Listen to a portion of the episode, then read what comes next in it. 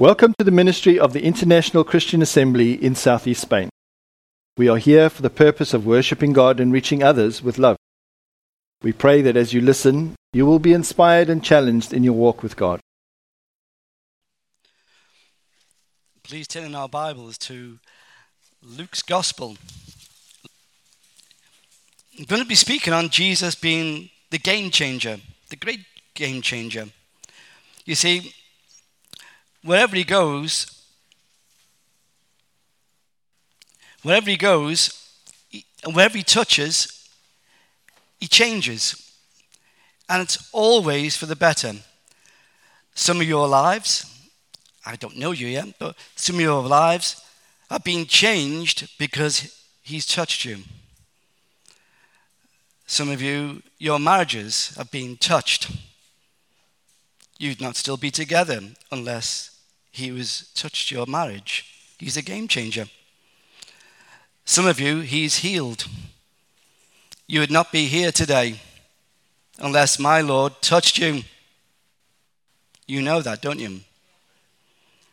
And some of you here do not know him yet. And as I speak to you now, you know you don't know him personally, don't you? But that can change today, you know. It can really change.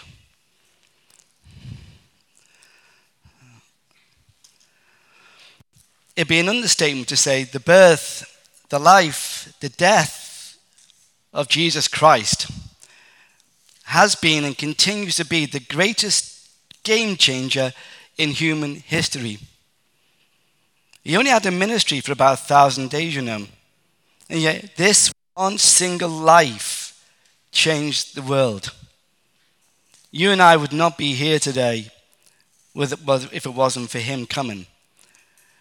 Wherever he went, as a baby to a man, he changed everything. He would expose the hypocrisy of the Jewish hierarchy. Where I come from, there's a, there's a saying Sunday suit, Monday devil. In other words, you can be all Sunday suit on Sunday, but the rest of the week you act like a non Christian because you are not a Christian. The Christian is 24 7. He changed everything from the hypocrisy of the most religious class of the day, the Pharisees. In fact, in one chapter in Matthew's Gospel, 15 times he says, Woe to you, you hypocrites! You say you're, you're God's people, and yet you act like the world. Whitewashed sepulchres. You look good on the outside. Oh, but I know what you are on the inside, he says. 15 times he says that. He exposed the greed, the cruelty of the Jewish society. You see, Jewish society at that, that time was deep in superstition, deep in hypocrisy, double standards, deep in superficiality. He came at the lowest point. And yet, maybe he came at your lowest point in life as well. When you had nobody to turn to, nobody to call on, you're really empty of your own resources. You had nothing to offer yourself. And then he came, didn't he? The doctors walked away. Your family walked away. Your husband couldn't help. Your wife couldn't help. The kids, well, they're the kids. And then it was just you and God. And he hasn't let you down, has he? Not one bit. I'm going to look at just a few people from a humble girl, a teenager, 13 plus, a girl could get married in Jewish society, right through to some of the magi. First one, an insignificant Mary. In, in, insignificant. She was unknown, a young girl, a nobody. That's what she was. She was from an inconsiderate town called Nazareth. In fact, if you associated your name with Nazareth, it was an insult. And that's why on the cross, he was called Jesus of Nazareth. It was known as an insult. It was a place where if you applied for a job, nobody'd write back. The wrong postcode. it's only several hundred people there. There's only one well there. It's there today. a good place to live. Mainly Palestinian today, with a few Gentiles as well, with a few non Palestinians. And this insignificant, young girl called Miriam, that's what her mum called her, Miriam. We call her Mary. She was sent a messenger, not just any ordinary messenger. See, there's two main messengers in the Bible, two main angels. It just means messenger. One's Michael, and the other one's Gabriel. Gabriel. The latter always speaks about the coming of the Messiah in the Old Testament. And now the time is right. After 4,000 years of world history, God actually now says, This is the right time. This is my time. And he said to this young girl, First of all, he calls her, can you imagine this? He just appeared as a man. He didn't have wings. Most angels in the Bible don't have wings. He just appeared as a man, dressed in normal garb of the day. He spoke in Aramaic because Jesus and everybody in those days spoke in Aramaic. Some of the upper class could speak a little bit of Hebrew, most didn't. The vast majority of people spoke Koine Greek, that's common, common slang Greek, which the New Testament's written in. And yet, he appears to her and he says, You are highly favored. Who's this man? There wasn't a radiance about him, he was just an ordinary man that appeared to her. You're highly favored, my love. The Lord is with you. And amongst all the women that's ever been born, you are favored by God. And this is why. And this is the big shock that you're going to have a baby. This baby is going to be called God's salvation. Yeshua, Jesus. This baby is God's son. She was engaged at the time. You and I would think, well, you better tell my boyfriend that, my fiance that. He's, gonna not, he's not going to touch you. He's not going to be anywhere near you. And the Holy Spirit will allow you to conceive. And in nine months' time, you will bear God's Son. I don't know how you feel, ladies, if that were to you, happened to you. To have your own children has been an awesome experience. But to know that within nine months' time you'll be nursing and feeding the one who created you, it is overwhelming. Overwhelming. She was not a, a queen, just insignificant. She was not a nobleman's daughter, just a working class peasant. She didn't have any degree from any famous university, and yet God chose this woman to be the mother and to bring up and to rear, to wipe the nose, to change his nappy, to pick him up when he fell down and cut his knee, to laugh and to joke, to kiss, to hug and cuddle, smile at, to play with. She chose this nobody to handle the most precious thing the Father ever had, and that's his son. You see, Mary's life changed at that very moment. And despite coming difficulties of trying to convince everybody from a mum and dad to a, a, a fiance, Joseph, honestly, no man has touched me. Oh, yeah. And can you imagine the neighborhood going around, you know, Mary shown? Pregnancy is something you can't hide, isn't it? You can hide many things, but you can't hide that. Not for long anyway. And all of a sudden, the neighbor's saying, you know what? She's been a loose girl. She's let the family down. Imagine what they you speak about in a strict Jewish society. Some of us have been around in the 50s and 60s and remember in those days, if a young girl was found pregnant in this way, it was very difficult for her and her family. It's changed over the years. In Jewish society, it was a death sentence. That's how serious it was. This young girl was deeply honored. Her response was amazing. You think she's been given great news, but at that point, she'd be thinking, This doesn't sound too favored to me. God's dealt me a poor hand here. You know, I've had so many Christians over 52 years say to me in various ways, I just think God's dealt me a poor hand in life, Steve. I think when you get to heaven, I think you'll only find all he's ever done is bless you. That's all he's ever done to you is bless you. This woman, her response was this My soul will magnify my God. And it is amazing. And my spirit will rejoice in God, my Savior. She was never sinless. She was just a sinner like you and me, just that she was given birth to her Savior. That's the issue. She's not special in any way. She cannot intercede for anybody. She is just an ordinary woman. In fact, the Apostle Paul says in 1 Timothy 2 5 that there's only one mediator between God and man, the man Christ Jesus. You don't need saints, you don't need priests, you don't need anybody, you don't need even pastors. You just need you and your heart to reach to Him. That's the issue. That's what prayer is. She had to convince her fiancé. Well, he was convinced anyway by the same messenger. And she learned this that there's a great cost to being honored by God. It doesn't come free. Some of the greatest preachers that have ever lived have died young, been worn out, been beaten, battered, wherever they've gone. Some friend of mine had to pay with his own life only four or five years ago when he was murdered. So there's a great price to come near the Christ and being used by him. Oh, but it's much better than wasting your life on yourself.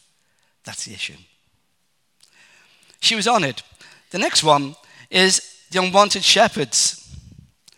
It's in Luke chapter 9, Luke chapter 2, verse 8 onwards. These unwanted shepherds, well, to be a shepherd in the Lord's day was to be way, way at the bottom of the career ladder. Let me tell you, the shepherds were widely regarded in Jewish society as being unreliable, poor, unkept, scruffy, not allowed in any local synagogue because they smelt like sheep, generally unwanted, no friends, so if your son, ladies and gentlemen, if your son didn't do anything in life, you'd end up on the hills watching the sheep. It was the lowest of the low jobs in Jewish society 2,000 years ago. They did the work no one else would entertain, and the only friends they had was other poor shepherds. Yet it was to this close, scruffy town called Bethlehem not far from Jerusalem, on an insignificant hill, that the same angel, the same messenger, Gabriel, Gabriel, actually came to these people, these men. And what, re- what was revealed to them was the glory of God on that night. Amazing. You have never seen this. But if you go to heaven, you will see it. But no man has seen what these, these poor shepherds did. What the world despised and disregarded from these social outcasts, God honored by telling them the imminent birth of his son. You see, I find it amazing in the Bible that the Lord is regarded, regards himself as a shepherd. The greatest king in the Old Testament was a shepherd boy. Some of the greatest parables Jesus speaks are about the shepherd going out after the one. It's amazing. What God, what man despise, God uses. It was Almighty God that wanted these unwanted shepherd boys to experience something that no man has ever seen before, and that's ultimate, absolute joy. And he wanted this. He says to the shepherds, the angel says, You shall have peace peace with God. What's that? It's not a universal absence of war like you hear on television. You've heard so many times. It's not that. It's not saying there's no conflict or whatever. It's a justifying peace. It means that the, that the goodwill is, is that by God's sovereign will, This child will bring peace between God and man. Where there was once enmity and distance, he'll bring it close. Where there was once sin, he will forgive. Where there's one hopelessness, he will absolutely justify. In other words, by his blood and his sacrifice, he will declare people like you and me righteous. And they were nobodies. No wonder they would call him wonderful. Wonderful. Wonderful. There was a man in my old church called George. He was a Roman Catholic chap, and he was saved. He became a Christian when he was 89. And he come to the truth when he was 89. Imagine that. Three wives, long life, a checkered history, to say the least, with this man. If you see Kentucky Fried Chicken and the man, that's George. he was George. He was a gentleman, he was a ladies' man, he was a bit of a charmer.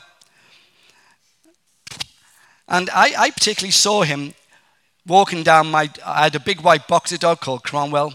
I was walking down the streets, typical, typical England, late November, rain.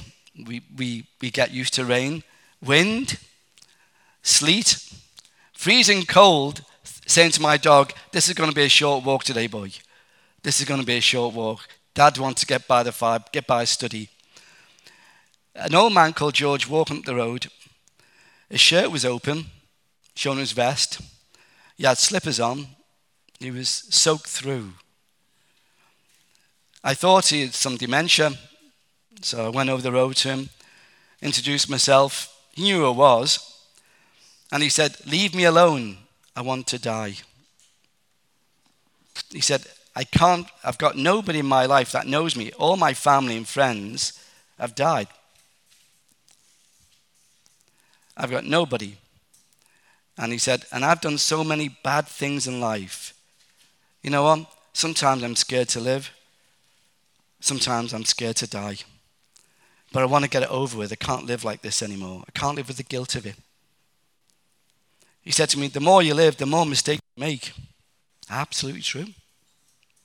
Absolutely true.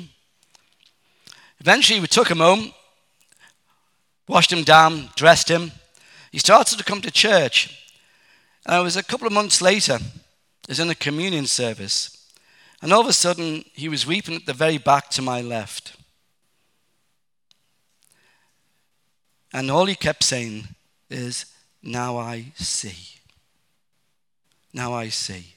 Now I see. The last time I spoke to him, I baptized him not long after that. And I said to George, as he was being baptized, I said, Listen, whatever you do, don't die in the pool. this is going to be really bad. And he said, Oh, don't worry, Pastor. Just, I'll just drift me into the corner. He said, No problems. He said, I'm okay. I said, Yeah, it looks really bad. It's not good for the press of the church to say, Old man's been died by this strange baptismal service by a bloke from Liverpool. It doesn't really go down too well in the media. And he was great. His testimony in front of all a packed church, a heathen church, he said this Now I'm at peace with God because Christ has come into my life and touched me. He was, he was with him six months later. I told people at the funeral exactly what he said peace with God. I wonder if you know that peace. He said to me, he said in his funeral, Jesus if you ask me one, one word I'd say about Jesus, he said this wonderful. Just that I haven't seen it for 90 years. That's what he said. It's interesting. You go to church and still miss him, can't you? And God has no grandchildren. These, these unwanted men were wanted by the shepherd. That's what I'm going to tell you. And the Lord wants you today. See, I don't know your family circumstances. I don't know what you're going back. I don't know whether you're going to be in a flat or apartment by yourself this Christmas. I don't know that. But I do know, even if nobody contacts you, He's trying to contact you today. And He's saying, You may be unwanted, very few friends, maybe. Loneliness is a great killer. But He's saying, He wants you. Listen to Him. How many times in the Bible he says, Come to me? Come to me, he says. Just come. The next one is the one unaccepted, the unacceptable, the pagan magi, the wise men we call them, don't we? Probably astrologers, probably listened to Daniel 500 years before. Remember, Daniel was quite up, probably studied the Old Testament scriptures, realized the Messiah is about to come, saw a strange star, an unnamed star in the sky. And then all of a sudden, they travel all the way from modern day Iran, Persia in those days, all the way north, not far from Turkey, and then all the way down the Via Maris, like a major highway road, going all the way, cuts right down to Egypt. So to go all the way to Jerusalem, thinking, we know someone important, the king is going to be born, let's go to Herod's palace. First mistake. Let's go to Herod's, let, let's go to Herod's palace.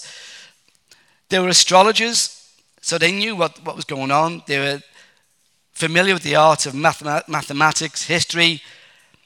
And these people in Jewish circles, you know, very often they were called devil worshippers as a label. Just that people like to label others, don't they? This star, we don't know, guided them to Jerusalem. Well, not far away, literally just a few miles away, was Bethlehem anyway. In fact, you can see when you stand in the shepherd's field, you can actually see Jerusalem not too far away. And they knew out to find a child, God's son. Eventually, they found him. Remember? The star guided more precisely. And what did they find? Well, the stable was more like a cave. Just like a cave, a small, dirty cave, damp cave. Part of it is still there today. They went in this cave, and they were the first Gentiles in the world that ever worshipped the King of Kings. They brought him three gifts, didn't they? They brought him three gifts, these unacceptable men in Jewish society gold, you are going to be the king, as they bowed before him. Frankincense, you are going to be the main high priest the only intercessor between God and man. And myrrh, you are going to die for your people. These wise men, there wasn't just three, we don't know a precise number, but it gave three gifts, prophetic gifts. As he stood before this child, they bowed down and worshipped him. Reverence. Mary must have been Joseph as a teenager, must have been thinking, what on earth is going on here? What's going on here? I know this child's special, but even these men that were unacceptable became welcomed. You know why they were welcomed?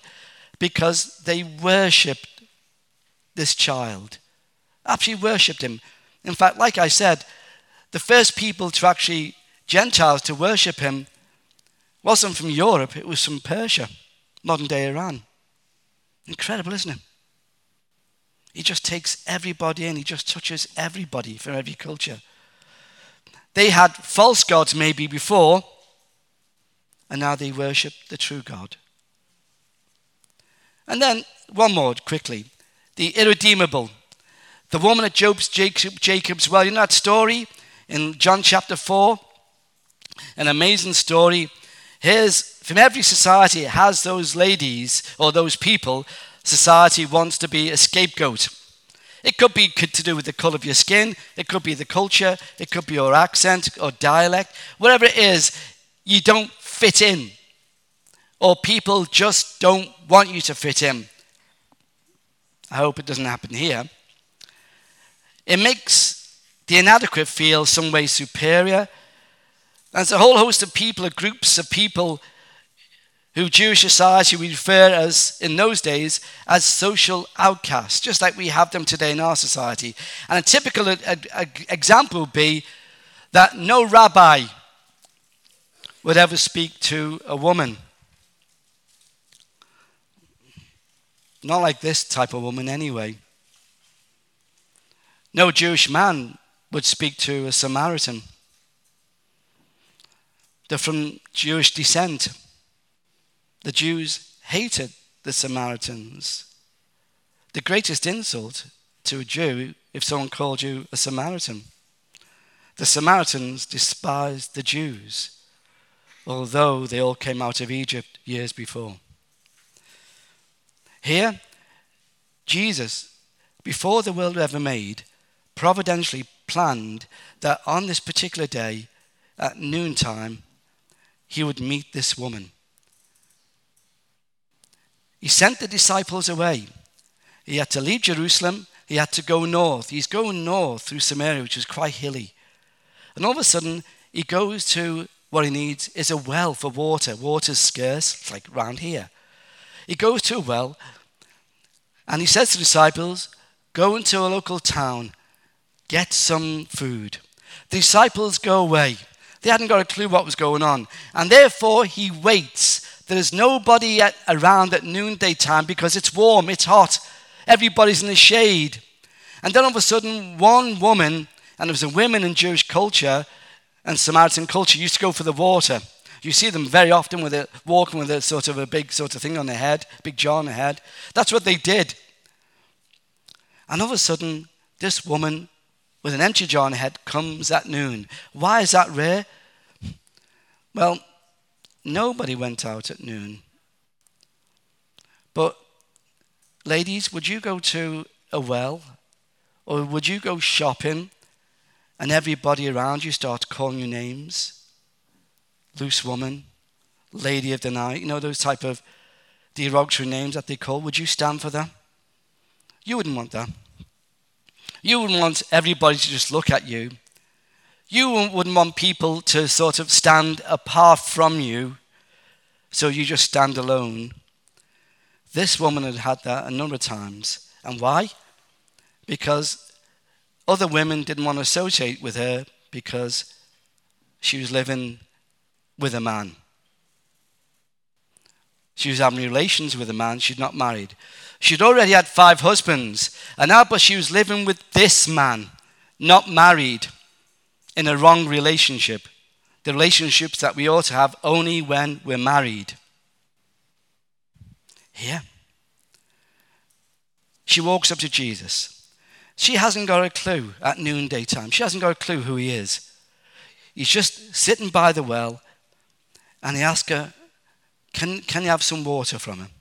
The well is about 90 odd feet deep, if not more. And she's saying, How are you going to get water? You haven't got anything to get it with, have you? You haven't got anything to get it with. He didn't realize that before any, anything was ever formed in any universe, before any star was ever flung into space, he'd planned to meet her on that occasion by sovereign providence that day. Just like he planned to meet you on that day. It was all planned out. It's nothing haphazard with him. He never did anything haphazard. He's never taken by surprise. It was providentially planned. This woman, once again, must have been devastated. Must have been thinking, what's going on here? Nobody wants to know me. And other, other, other women didn't want this woman, who they regarded maybe as a potential threat to their marriage as well. All understandable things, but very, very cruel.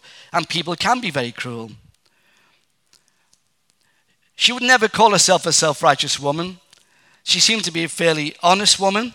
She's at midday, and she'd be regarded in Samarian society as being beyond the pale. You know that the black sheep of the family?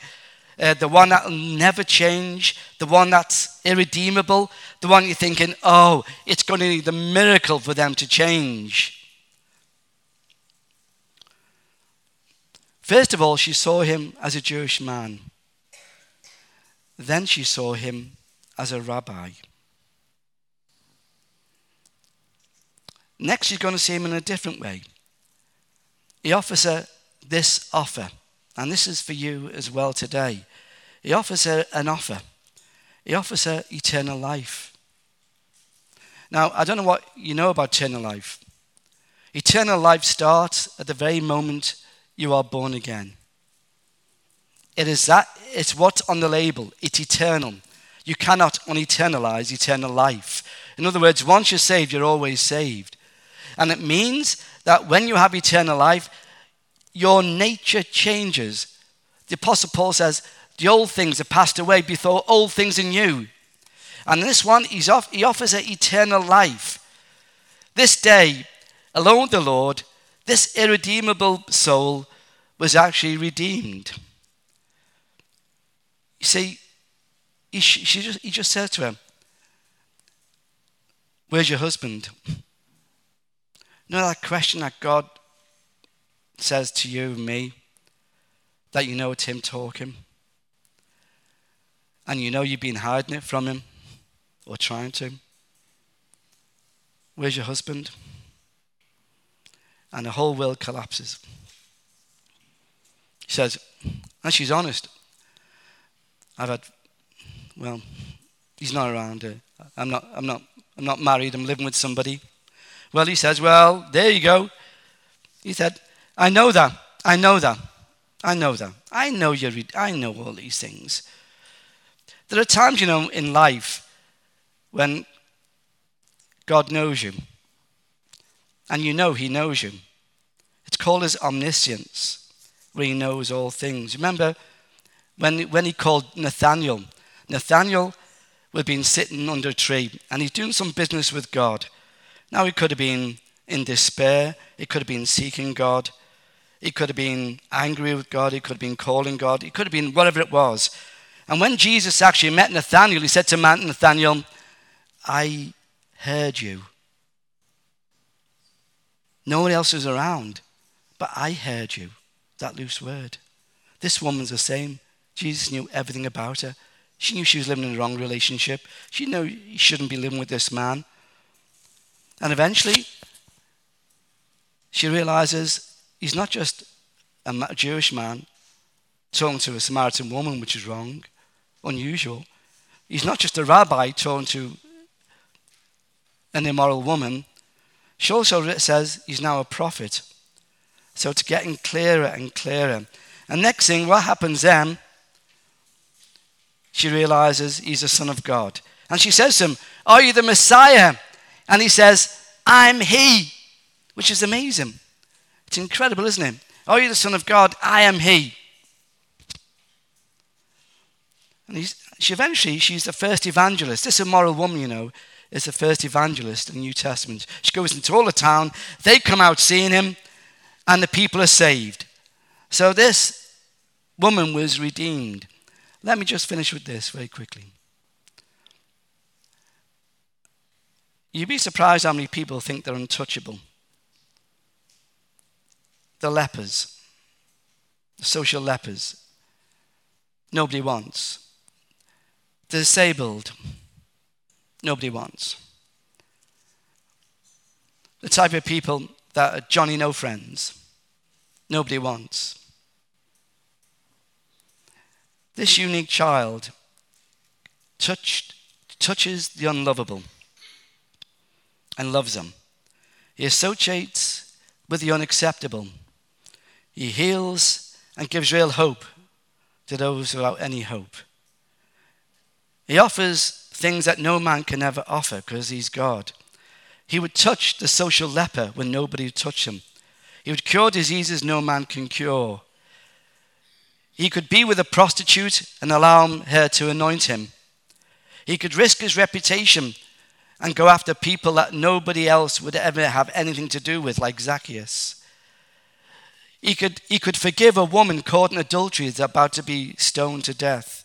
He specializes in loving the unloved. He delights in forgiving those who, who are irredeemable. And he, he grants forgiveness for all who will trust him.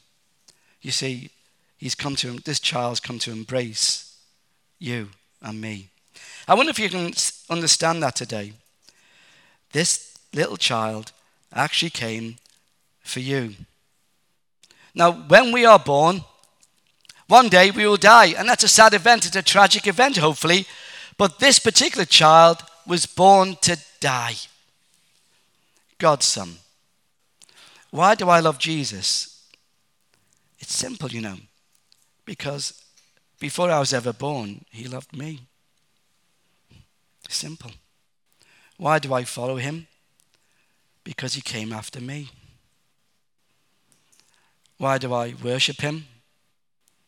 because I want joy in life, and you get joy by worshipping this baby. It's as simple as this. What do I get from him? I get this promise that when this body one day will cease, and it will cease, when this life is soon over, when I have to leave people behind, which we all have to do, he has promised me that I will not perish when I die, but I have everlasting life. And it's all a gift. The greatest gift this Christmas is Jesus.